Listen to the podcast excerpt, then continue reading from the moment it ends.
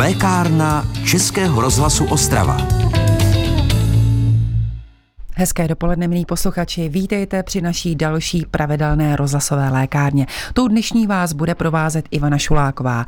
Naším tématem bude tentokrát hluk a jeho vliv na sluch. K mikrofonu jsem si proto pozvala specialistu pana doktora Ivo Gorniševiče, lékaře ORL oddělení Vítkovické nemocnice. Vítejte u nás. Dobrý den, pane doktore. Dobrý den. Jaká úroveň hluku je vlastně pro lidský sluch škodlivá, pokud se budeme bavit o tom, že nejde jenom o nějaký osobní pocit, ale o skutečné dopady, dopady hluku na lidský sluch? Tak ty studie, pokud si matně vzpomínám, protože já, já se tomu prima, eh, a priorně nevěnuju hlukové problematice, ale co si vzpomínám, už, už od těch 70 decibelů, zvlášť když ten člověk ten, ten dotyčný hlukový projev nese nelíbě, tak už mu to může vadit a hlavně, když to působí déle. No. Jednorazové takové, tam se snese i více, a, ale tak 80-90 víc decibelů ne, protože tam už, už to může nechávat trvalé poškození, i když to je jenom jednorazově. Když řekneme 70 decibelů, eh, mnozí lidé si vůbec nepředstaví, co to může být za hluk. Můžete to k něčemu připodobnit? Je. Co by to, to jsou takové být? tabulky, co to tak zhruba všechno znamená. 70 to by mohl být takový možná silnější uliční provoz, řekněme. Mm-hmm, takže třeba uh, skřípění brzd třeba přijíždějícího vlaku, to už, no, to už se v této sem sám se to pohybujeme. Jo, tam, tam jo, a tam u toho skřípění speciálně tam je, v tom zvuku je hodně vysokých frekvencí a to, to lidem vadí. Mm-hmm. Je to i nepříjemné. Vidíte, a to je zajímavé. Takže vlastně my ten hluk eh, musíme posuzovat právě i z hlediska složení těch konkrétních tónů, takže ti, ty níže posazené tóny jsou méně škodlivé vadí, než ty vysoké? Jsou škodlivé méně a eh, i subjektivně obvykle vadí méně ty mm-hmm. hlubší frekvence. Ano, to je to, ten hluk je, to je komplexní projev, to je eh, x různých frekvencí o různé intenzitě, o různých a periodicitách, nebo a, a s ním vznikl z toho takový nějaký jako myšmaš, abych tak řekl, který působí komplexně na toho, na toho vnímatele nebo posluchače, nebo jak to nazvat. Čili co, je, co vlastně škodí sluchu více? Dlouhodobý silný hluk, anebo takový ten jednorázový extrémně silný? A teď mě napadá, občas to vídám taky na nějakých různých hudebních akcích, takové ty fanoušky, co se staví k těm reproduktorům, kde buší ty bicí, ale je to třeba na hodinu, že? Ale Někteří jsou vystavení třeba v zaměstnání hluku hmm, dlouhodobému, ano. systematickému. Co je horší? Ho, horší. Ono může jako v konečném důsledku může být stejně, eh, tak říct, zničující, ale škodlivé oboji.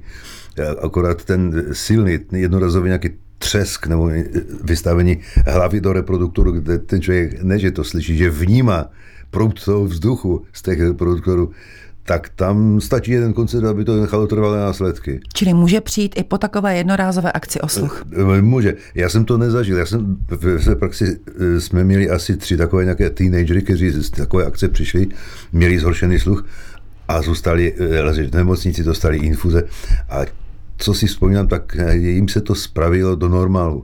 A dokonce mám dojím, že jim ani nezůstal takový tinnitus, jak říká, ten, ten pazvuk, nějaký šum v pozadí, že ti se z toho vylízali rychle, ale e, může to nechat trvalé následky. Já si vzpomínám, to nás tím, tím trošku strašil náš, když si náš pan učitel jeden, jeden pan, pan docent, že on jako mladý začínající doktor zažil dva případy, to bylo asi během půl roku, krátce po sobě poměrně, totálního a nevratného ohluchnutí, po nějakém řezání na cirkulárce bez tlumičů. Ale to je taky docela nepříjemný je, a silný je, zvuk. Je. je to asi hodně individuální, co snese každý jedinec. Je, je, ano, záleží na tom, jestli ten člověk třeba ten zvuk čeká, že, přijde, že je na to nějak psychicky připraven. Horší jsou takové ty, ty nečekané jo, a, a rázy, nějaké zapištění do ucha. Děcka mají takové někdy nezrovna dobré nápady, že je, kromě toho hlukového, jako působí tam je i ten úlek. Je to komplexní. Souvisí to, to i s psychikou, vidíte? Do určité míry určitě, mm-hmm. no. Dá se říci, že třeba mladší organismus se s takovými, eh, řekněme, nárazovými problémy, s hlukem, dopadem na sluch vyrovnávají lépe než starší tak, lidé? Pravděpodobně to tak je. Mladší organismus je takový jako prostě, prostě je, je snadněji opravitelný. Dokáže se lépe dokáže se, se, s tím, se s tím srovnat. Čím je člověk starší, tím je víc opotřebovaný a tam už to může mít jako horší následky. Je to tak, no. Hluk a jeho vliv na sluch, to je dnešní téma lékárny Českého rozhlasu Ostrava, kterou právě posloucháte. Máte-li chuť se zeptat, milí posluchači, v této souvislosti na něco našeho dnešního hosta, můžete telefonovat hned po písničce na číslo 59 611 22 66. Odpoví vám pan doktor Ivo Gornišjevič, lékař ORL, oddělení Vítkovické nemocnice. Posloucháte lékárnu Českého rozhlasu Ostrava. S přibývajícím věkem se mnoha lidem horší sluch. Bývá to přirozený jev související se stárnutím organismu. Je ale dost lidí ve středním a mladém věku, kteří už teď špatně slyší. Mají totiž nenávratně poškozený sluch, třeba z nadměrného hluku. A právě o tom je řeč v naší dnešní lékárně. Jak se to může stát? Ptám se mého dnešního hosta, kterým je pan doktor Ivo Gorniševič, lékař ORL Vítkovické nemocnice.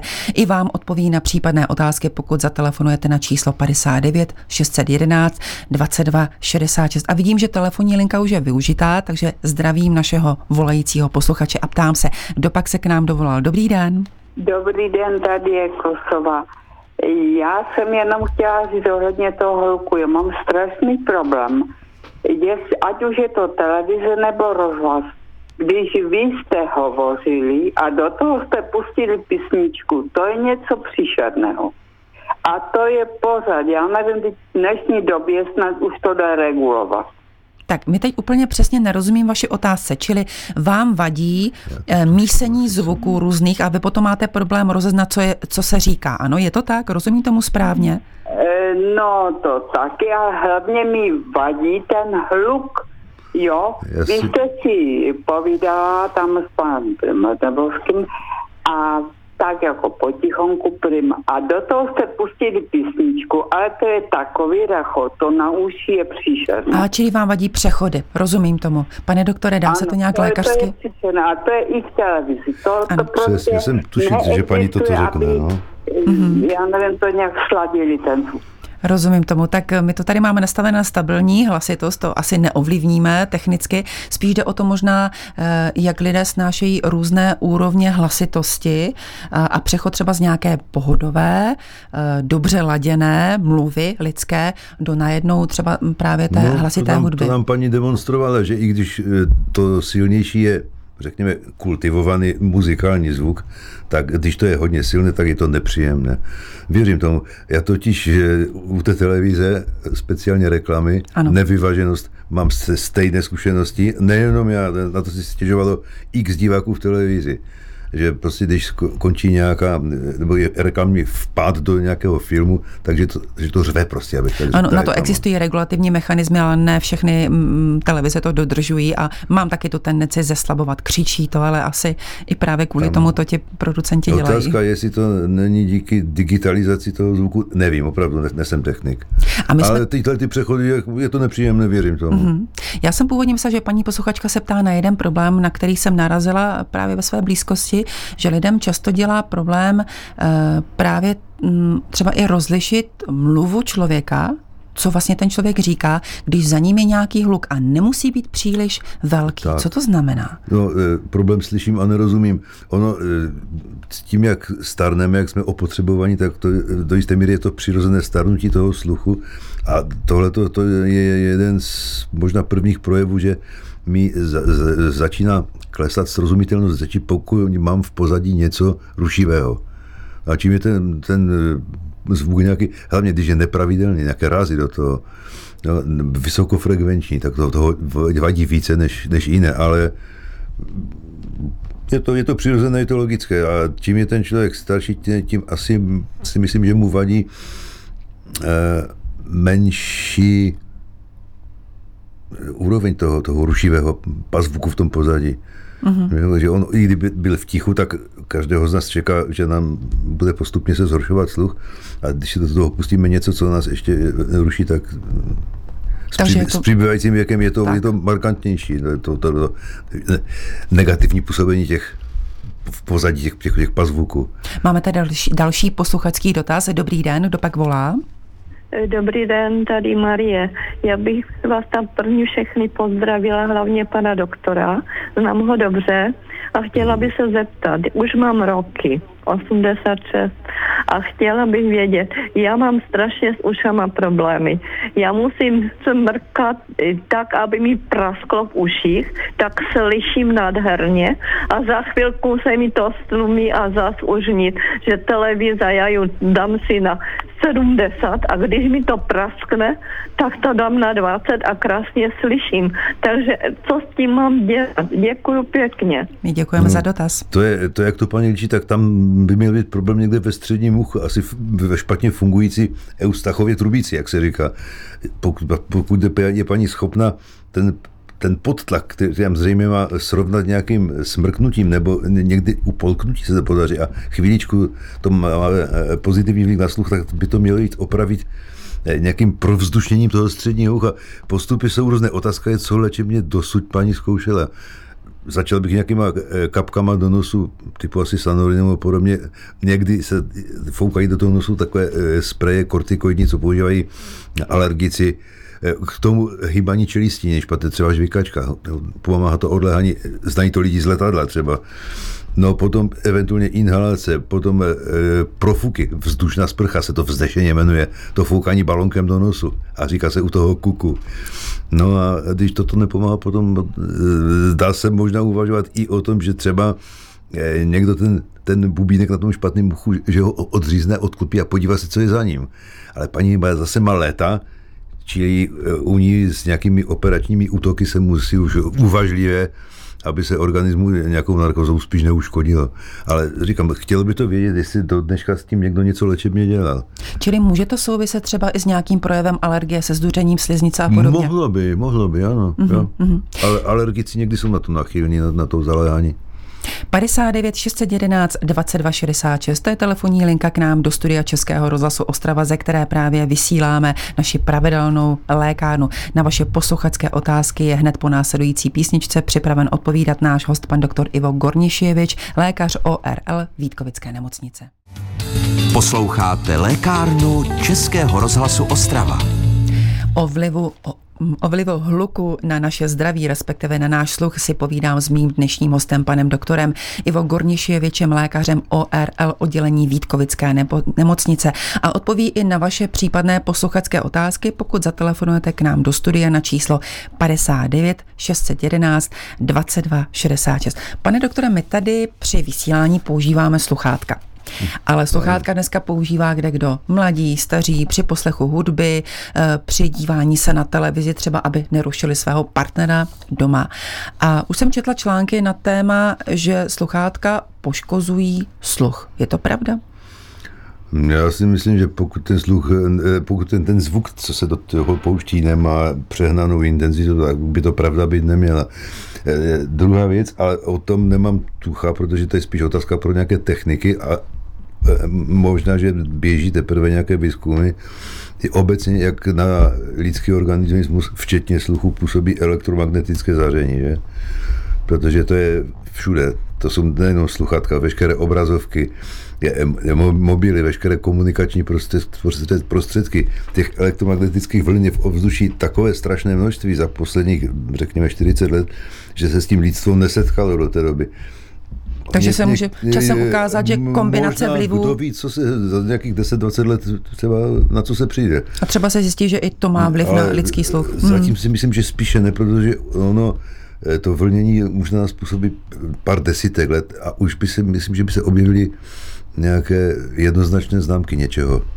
Asi to nebude tak horké, jak se zprvu myslelo a spíš, eh, co se týče sluchatek, tak vadí ne, ta, ne to elektromagnetické pole, ale hlasitost. intenzita, hlasitost tak. toho, co se tam pouští. Dneska jsou dokonce mobilní telefony, které mají napojení na sluchátka vybaveny takovou funkcí, že už vám říkají pozor, toto už je příliš hlasité, může dojít k poškození sluchu. Ale my tady máme další posluchačský dotaz, takže dáme prostor hmm. volajícímu. Dobrý den, kdo pak nám volá? Dobrý den, tady Kleknerová. Proč vás chtěla jsem se zeptat, já dělám osobní asistentku a mám klientku, která má hučení, pískání v uších a někdy takové muziku a nemůže se toho zbavit. Dá se to nějak, aspoň nějakýma lékama pomoct, to, aby to, to přestalo to, čemu se třeba říká... berete bokán mm-hmm. nebo něco takového. To, čemu se říká vznešení tinnitus, zvonění, pískání, syčení, předpokládám, že paní bude trošku už v letech. Ano. A že má možná nějaké přidružené choroby co Zvyši, Má, má, vyšší má. tlak, možná cholesterol, otázka cukrovky, ty, většinou ty civilizační nemoce. Ono, eh, to nás čeká skoro všechny. S přibývajícím věkem jsme opotřebení a tyhle ty pazvuky v, v těch uších, to se často objevuje. Léčení toho je, je strašně nevděčné, protože ono se přesně neví, kde nebo proč to vzniká. No, takže to, jak jste zmínil ten tebokan, prostě dávají se na to léky, které zlepšují prokrvení, hlavně v hlavě, ale jestli to eh, potom, po, té, po tebokanu někteří lidi třeba mi řekli, že líp spí, že mají teplejší prsty, že je nebolí hlava, ale že jim zmizí nebo poklesne ten eh, pazvuk v uších, to jsem tam. Je to, je to sazka do loterie. Eh, Může to paní zkusit, jasně. Jinak magnézium jako v jakékoliv podobě to je vhodné. I dělá to dobře srdci, je to proti křečím ve svalech. No a ten, ten gingový nějaký preparát typu tebokanu, prosím, ale efekt je nejistý.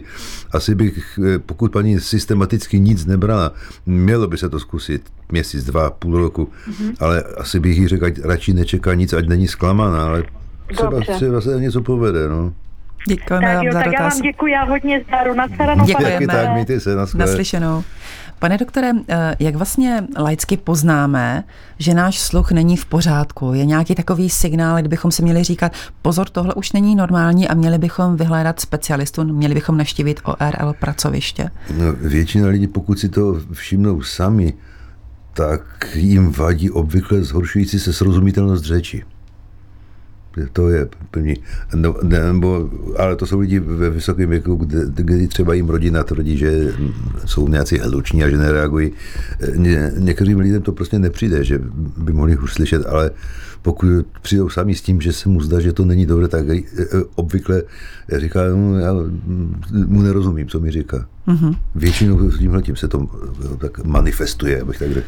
A platí to, že když okolí má pocit, že ten člověk z něčeho nic začal mluvit hlasitěji, že to je i signál toho, že sám hůř slyší?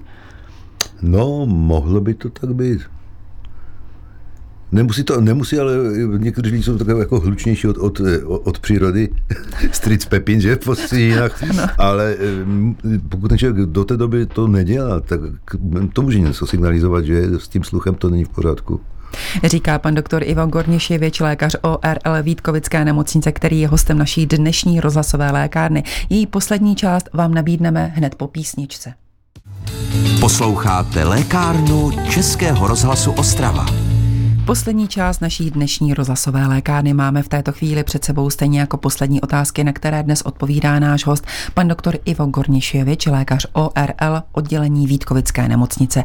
S ním si dnes povídám o vlivu hluku na lidský sluch. A máme tady ještě další posluchačský dotaz. Dobrý den, kdo pak volá?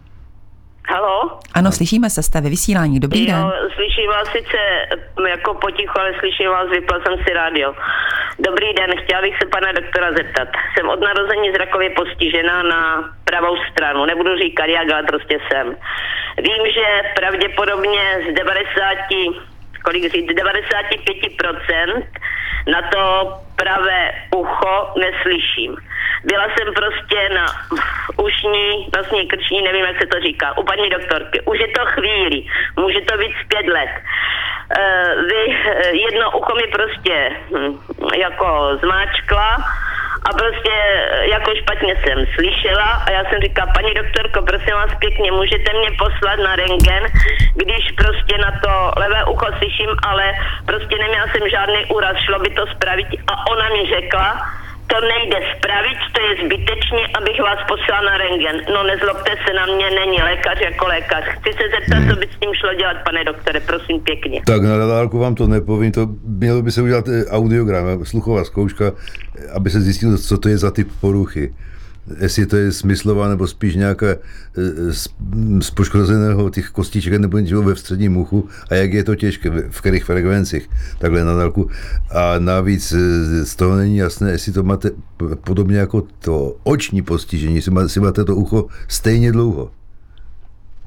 Tak, paní už není napřímo, takže v každém případě musí se udělat to audio vyšetření. No, jasně, to je to, takový základ, který ukáže mělo, potom, no. v čem je zakopaný pes a následují další vyšetření. Tak. Můžeme doporučit třeba změnu lékaře, pokud pacientka není spokojená asi.